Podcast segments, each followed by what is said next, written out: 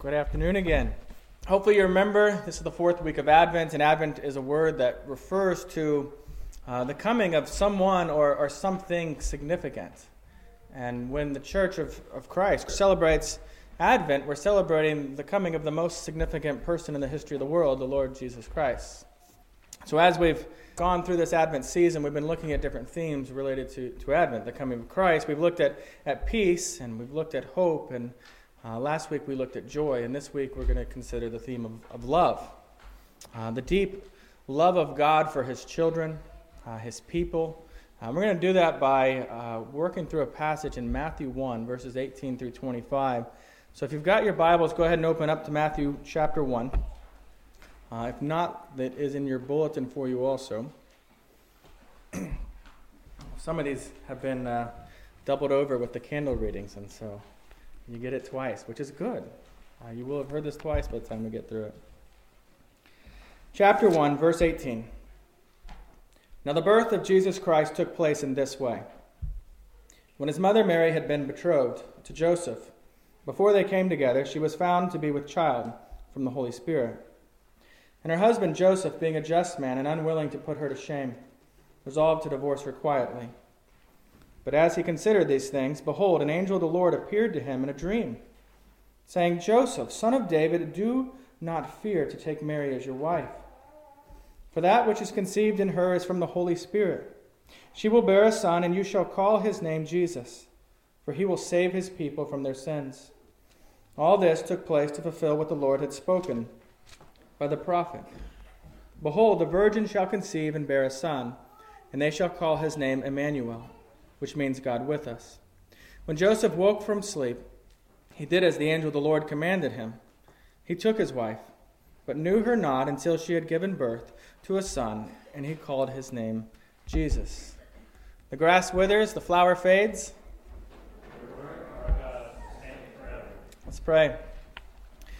It's been a while since I've reverted back to the morning, huh? Um, people like to ask this question what is Christmas all about? Uh, what's the meaning of Christmas? Uh, and while it took Charlie Brown an entire Christmas special to find the answer, we as Christians have a pretty good understanding of that question. It's about the birth of Christ. It's when we celebrate Jesus' birthday, and to be fair, that's not likely his actual birth date. There's various explanations uh, for why this date was picked, and you can probably find them by searching through Wikipedia. But really, none of the explanations are, are important to our understanding of the true meaning of Christmas. It is, of course, about love. Love that transformed the world, not only to the end of time, but even beyond that, beyond the end of time. So, what I want to do this evening is to walk us through this familiar passage of the birth of Christ and then to help us focus on, on the depths of God's love for us, His people, His church. So let's begin just by looking again closely at verses 18 through 19. Listen again as I read them. Now, the birth of Christ took place in this way when his mother Mary had been betrothed to Joseph. Before they came together, she was found to be with child from the Holy Spirit. And her husband Joseph, being a just man and unwilling to put her to shame, resolved to divorce her quietly. Betrothed is, is a word we don't hear very often. Unless you're one of those people that watch, what is it, Downton Abbey? That's the kind of setting you'll hear that word in. So, to be fair, betrothed is not a word that I hear very often. It roughly means engaged, it's a promise to marry someone. In our time period, really, engagement has no legal standing.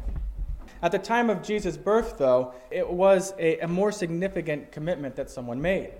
And that's precisely why in, in the ESV, the version, version of the Bible we've been reading to you, even though they're translating so many ideas and so many terms into modern language that we use, they keep the word betrothed rather than translating it into engaged. Because while these are, are similar ideas, they really are not the same idea. Uh, the typical steps for Jewish betrothal included a thorough search for a proper match. Uh, in this, families were involved, heavily involved in, in helping make this decision. There was even a bride price, money that was paid for the bride. And that might sound insane to us. However, it's not like it's completely voided in our society today. Most scholars believe that the bride price has really been reduced down to the engagement ring on most wives' fingers today. So it's not like we did away with that absolutely. And then after that, there was a blessing given by the parents of both of these children and, and by the clergy. A commitment was made, and, and then this was announced publicly. These two are betrothed. After that, there was a period of time before the actual wedding. And we don't know how long it was for, for Joseph and Mary, but typically this period of time lasted about a year. And like I said, this was a much larger commitment than in our modern era because betrothal could not be broken except by death or by divorce. That's why in this text you might have noticed that these two are not married yet, and yet Joseph is referred to as her husband. Betrothal was a huge commitment. It's important to note that sexual relations were not permitted during the time of betrothal, uh, of, the, of being betrothed. The, the bride lived with her parents while the groom lived somewhere else, completely separate. And so we begin to understand here that everything began to look like Mary was very guilty, guilty of unfaithfulness, of adultery. And so get your, your head around this moment, if you can, for a moment. He's talking to his fiancee, and she tells him, Joseph, I'm pregnant. Well, he's not an idiot. And he's 100% certain that he's not the father. What is Mary thinking at this moment? So we don't know for sure. The, that detail is not revealed in, in the text of the scripture, but I can't imagine this is an easy moment for her. Because keep in mind, while, while Mary may be embarrassed or anxious, that really she's not feeling guilt or shame. And, and I say that because she's actually innocent at this moment. Mary has been faithful to Joseph, Mary has been faithful to the Lord. And she's been told by this angel that the reason this is happening is because God has found favor in you. And so we can uh, imagine this moment when an angel visits that it might be an incredibly scary moment, as we looked at last week or the week before, and yet an encouraging moment to, to hear from the angel why this was happening. Uh, but if you can, picture yourself as a, as a fly on the wall. She explains to Joseph her innocence, to her fiance. And as she does this, even she has to have some idea that this explanation sounds completely insane. Don't be upset, Joseph. I, have been faithful to you. It's God through the Holy Spirit who has made me pregnant. He would have spent some time thinking about this. And we're told that, that Joseph is a just man. He, he faced three options when he came to this situation. I don't know if we think about this much, but there were really three options. If, it, if he married her, that was the one option, it becomes a public admission of guilt. What I mean is, is his guilt. It would be proclaiming that, that Mary is pregnant as a result of, of sin with her by him. The second option is to publicly divorce her. This is a, a, statement of, of going through the Jewish courts. It was very public, people would have been there, and the result of this would have been that it disgraced her. But it would have also cleared his own name. He would have been found innocent through this. Uh, of, of, all wrongdoing. And his third option is to divorce her quietly. Uh, divorce her quietly is not just quiet, uh, it's actually a technical term, and it meant that it would not include the courts. It required only two witnesses to meet and, and to announce this divorce. And so it's something that wouldn't be highly public, highly shameful, yet it would have ended their betrothal. We don't know if she knew that Joseph was planning to divorce her. We know that. We see that in the text. But she at least knows it's a possibility just because she's part of a culture where she's seen this happen. And she knows that after she has revealed this to him, he goes to spend some time thinking about this. And so, can you imagine, if you, if you will, that moment where Mary is there in this moment? And there's this opportunity to just be angry at God. God, I've, I've been faithful to you. I've stayed pure, and now you've called on me to carry this child, and it looks like I'm going to lose my husband. I'm going to face public shame as a result of this. And so it would be difficult in that moment for Mary to believe, yes, in fact, God loves me. I think it's great irony then that she was in the midst of God showing just how great his love for his children was, including her. And so Joseph has this, this plan. He doesn't want to publicly shame Mary, and the plan is to divorce her quietly. And, and then in verse 20, we, we see this beautiful, simple conjunction the word but. It tells us what follows is completely unexpected. If you look at verse 20, you'll, you'll see this. But as he considered these things, Behold, an angel of the Lord appeared to him in a dream, saying, Joseph, son of David, do not fear to take Mary as your wife, for that which is, is conceived in her is from the Holy Spirit. If I'm honest, when Laura and I were engaged, if she told me she was pregnant by the Holy Spirit, I would not have had it in me to believe her. You know what would have convinced me? An angel visiting me. That's the kind of thing it would take to convince me. An angel visits Joseph in a dream, and because, yeah, in fact, that's what would be convincing. And the angel tells Joseph, Don't be afraid to take Mary as your wife. Why is he afraid? Like we saw earlier, there's social repercussions that he is facing. What, what is going to bring public guilt on him is what he's looking at. He's afraid of that. There's also this fear that maybe Mary really was unfaithful. In this moment, though, something beautiful happens. What's the solution to his fear? It's trust. Trust is the solution to his fear. That's why Psalm 56 3 says, When I am afraid, I put my trust in you. That's speaking towards God. Notice that it doesn't say when I if I am afraid, but when I am afraid, I put my trust in you, God. For Joseph, it meant that trusting God here in this moment, that what he was doing was good. Trusting that God would make this happen in the way that it looks like it actually happened. Trusting that God loves him, even as he places him in this very difficult situation. Trust is always the solution to fear. I remember when our, our children were learning to swim, the place we went to put this thing called a swim bubble. It's actually like foam shaped like a turtle shell, if you've ever seen it. And it's on a belt that, that goes on them. Basically, it means they can jump in the water and they can't sink. It keeps them above. As long as they're wearing it, it keeps them afloat. And, and the instructor explained the way it worked to them, put it on them, and, and explained, You will not sink. This will hold you up. One of our children believed that. She trusted the instructor trusted her parents who said this would indeed hold you, trusted our, our love for her that we wouldn't put her in some situation that was going to cause her to sink to the bottom, and just trusted our words when we told her that this was going to be safe. Uh, another of our children did not trust the instructor or the bubble.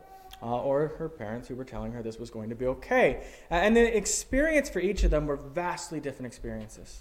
Uh, the one who did not trust, would not let go of the instructor, cried in fear, and was absolutely miserable. The one who did trust ran to the edge and just jumped right into the water. Excitedly swam, enjoyed the whole experience, loved her lessons, no fear, no anxiety. The other one slowly learned to trust the bubble. And, and when she did, that fear went away, joy returned to her face, and she learned to swim like a fish, and it was great. Later, the bubbles came off, and as we went to the pool, they had to learn to trust Laura and I. They had no bubbles on, nothing to protect them, a new situation. But when we, we went there, we, we would tell them, you know, the, the water is deep to you, but I'm standing on solid ground. My feet are down there, and I will not let you sink. Again, when do you think the fear went away in them? At what moment? It was the moment that they trusted us when they believed that our love for them would protect them, even if that was difficult for them to understand. And Joseph had to trust God, and he did. Uh, he stops being afraid to take Mary as his wife. And we know this because he actually takes Mary as his wife. His actions show his trust. And then the angel gives the message that he's been sent to bring. And, and what do we learn from the angel? If we follow along in, in this next section, starting in verse 21, we're going to see at least five things that we learn from this message the angel brings. Verse 21 She will bear a son, and you shall call his name Jesus, for he will save his people from their sins. All this took place to fulfill what the Lord had spoken by the prophet. Behold, the virgin shall conceive and bear a son, and they shall call his name Emmanuel which means God with us. When Joseph woke from sleep, he did as the angel of the Lord commanded him. He took his wife, but he knew her not until she had given birth to a son, and he called his name Jesus. So, like I said, there's five things I want you to see that we learn here. First thing is what we've already looked at that his fiance, fiance has indeed been faithful. That's confirmed to him by the angel. The second thing Joseph learns is that Mary is going to have a baby boy. Uh, we are so used to sonograms today that we sometimes miss, this is a pretty amazing thing the angel tells him. Before kind of our modern era, it was a big deal if you knew what the gender of your child was going to be before it was born. He was one of the rare people who got to know that information. Third thing we're told is what to name this child. God shows his love to us in the name that he gives to this child. That name is, is Jesus. Uh, Jesus is a, the Greek form of a Hebrew name you're familiar with, Joshua.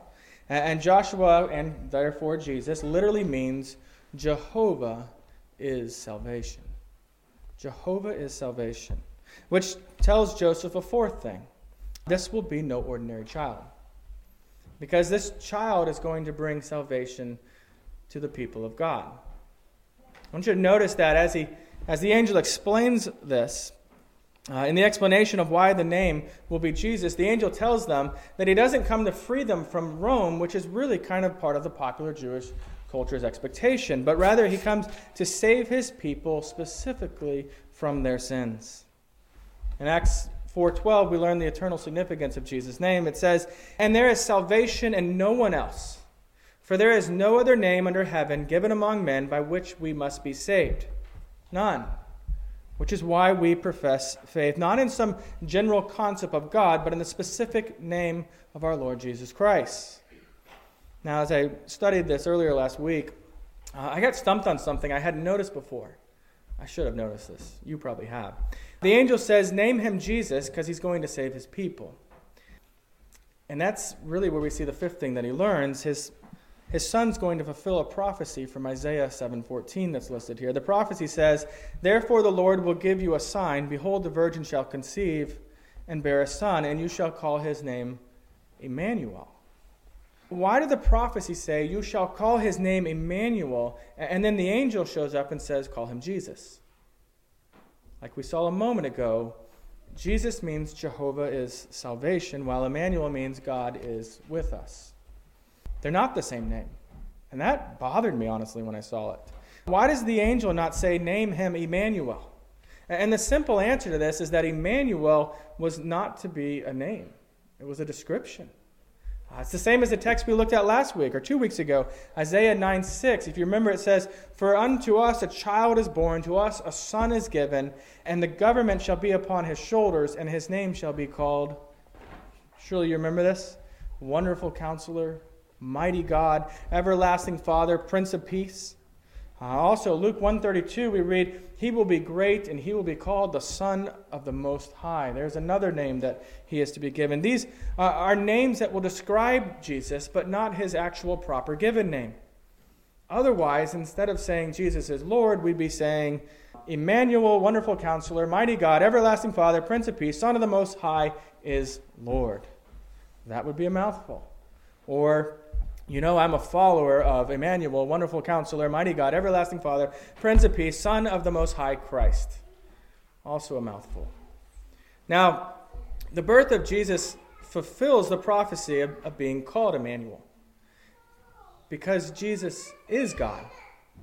And, and in the birth of Christ, God comes to dwell among his people. In the Gospel of, of John, the very first verse speaks of this. Jesus in this text is called the Word. And it reads In the beginning was the Word, and the Word was with God, and the Word was God. 13 verses later in John 1:14, we read, And the Word became flesh and dwelt among us, and we have seen his glory, glory as of the only Son from the Father, full of grace and truth. And so it's right to call Jesus Emmanuel because he is God with us. Joseph then wakes up, and what do we see him do? I remember the angel visited him in a dream. Uh, and I love this, and we need to see this. Verse 24 when Joseph woke up from sleep, he did as the angel of the Lord commanded him. He trusted God. The fear is removed, and he obeys God. Even though Joseph has resolved to divorce Mary quietly, he now does what God wanted him to do. We should learn from this. He's not worried what the people are going to think of him. He's obeying God, and so he takes Mary as his wife. In the last verse, verse 25, we learn that Mary remains a virgin until after the birth of the child, who they, of course, do in fact name Jesus. In this event, we see the love of God for his people, for us. God shows his love for us by his presence. He comes to dwell among men in physical presence. He provides the perfect life and the perfect sacrifice that true salvation requires. And we see the love of God in his promise. He keeps the promise that was originally given in, in Genesis 3 and then later given more clearly in the book of Isaiah and other places. God has shown his love in Christ by the life he lived, the, the death he died, and the salvation he brings through the resurrection. And the last thing I want to, to help us see today is that God not only loved us, but God now continues to love us. Do you know that? I mean, do you really know that? Do you know that today? That, that moment by moment when things are going well and when things are going poorly, that if you are a child of God by faith, he loves you. This fall, I, I went to a church planter retreat down in Arkansas, and on the first morning I was there, uh, I wandered into the kitchen with pockets full of pecans. I'd picked them up outside. Uh, and as I went in the kitchen, I, I met this 74 year old woman from Liberia, and her name was Miss Fifi. She cooked breakfast for 35 men, and, and while I worked to crack open these pecans for myself, she began to, to kind of talk to me. And so she's telling me she's from Liberia, and I say, Liberia, huh? The, how in the world did you end up in Arkansas? It's really just an insult towards Arkansas, but uh, she didn't catch that part. Her face, though, just lit up in response to this simple question. She tells me, God is so good. And she begins to tell me about this war in her country that her father was killed in, that her family actually had to watch this happen. Uh, and, and then she tells me that she traveled to the United States just a few days before this event happened. And I think to myself, how terrible. And she says, God is so good to me. She marries a man who later divorces her when she can't conceive and have children. God provides her a new husband who also loves the Lord deeply. And she says to me, Why, why is God so good to me? Uh, they give up hope for children, and then, unexpected, at the age of 42, she becomes pregnant. And a few years later, God gives them a second healthy child, and she responds to, Why is God so good to me? They help start this, this church in town, and the, and the building they meet in is just crumbling, falling apart, that they can no longer meet in it uh, legally. And so, at this point, she tells me, to be honest, at this point in my life, I didn't trust white people. I didn't like white people. Um, which made me a little awkward for a moment. But then she tells me that she, she was introduced to a man who works with an organization, and that this organization built him a new home free of charge. And he was a white man. And, and she says, God is so good to me. She tells me her husband died three weeks ago. Three weeks from the moment I'm standing in front of her. And and that it happened while he was preparing for a pastor appreciation event uh, for their pastor. He had a heart attack. She says it's no wonder that he died serving the Lord because he was so often doing just that. She's stressed about that because it's going to cost $7,000 just to bury her husband. Uh, and then she learns that the same man who helped build them a home some years ago hears about her husband's death and pays the entire thing off. And she says, Why is God so good to me? As I kept listening to her story, I, I found that I, I kept seeing the bad. I kept seeing the ways God seemed to have failed to love her the struggles that she had to go to that seemed unjust on some level. And, and Miss Fifi kept pointing me to the good, the ways God had shown love to her. And, with genuine joy, she kept telling me, I, I says to the Lord, I, I don't know why you love this African woman so much. And I can't even come close to, to explaining just the joy that she was that was coming out of her as she says this. When's the last time you, you prayed, Lord, I don't know why you love me so much? I want us to learn to look for the ways that God loves us throughout our days, throughout our, our weeks, throughout our, our, our lives. And, and, and let's start with the love that God has shown in the birth of Christ. Christian, God has proven his love for you in this miracle the, the action of sending Jesus to dwell among us, to die for us, and to grant us faith to believe. So let us hear this and, and proclaim, Lord, I don't know why you love this sinner so much. but you do. Church, let's, let's embrace this child, this God with us. Let's embrace the good news no matter what bad news we might face today or the days ahead. You're a, a child of God with a Heavenly Father who loves you deeply. He loves you so much that He came to dwell with us so that He might make a way for us to dwell with Him forever. We have so many reasons to rejoice.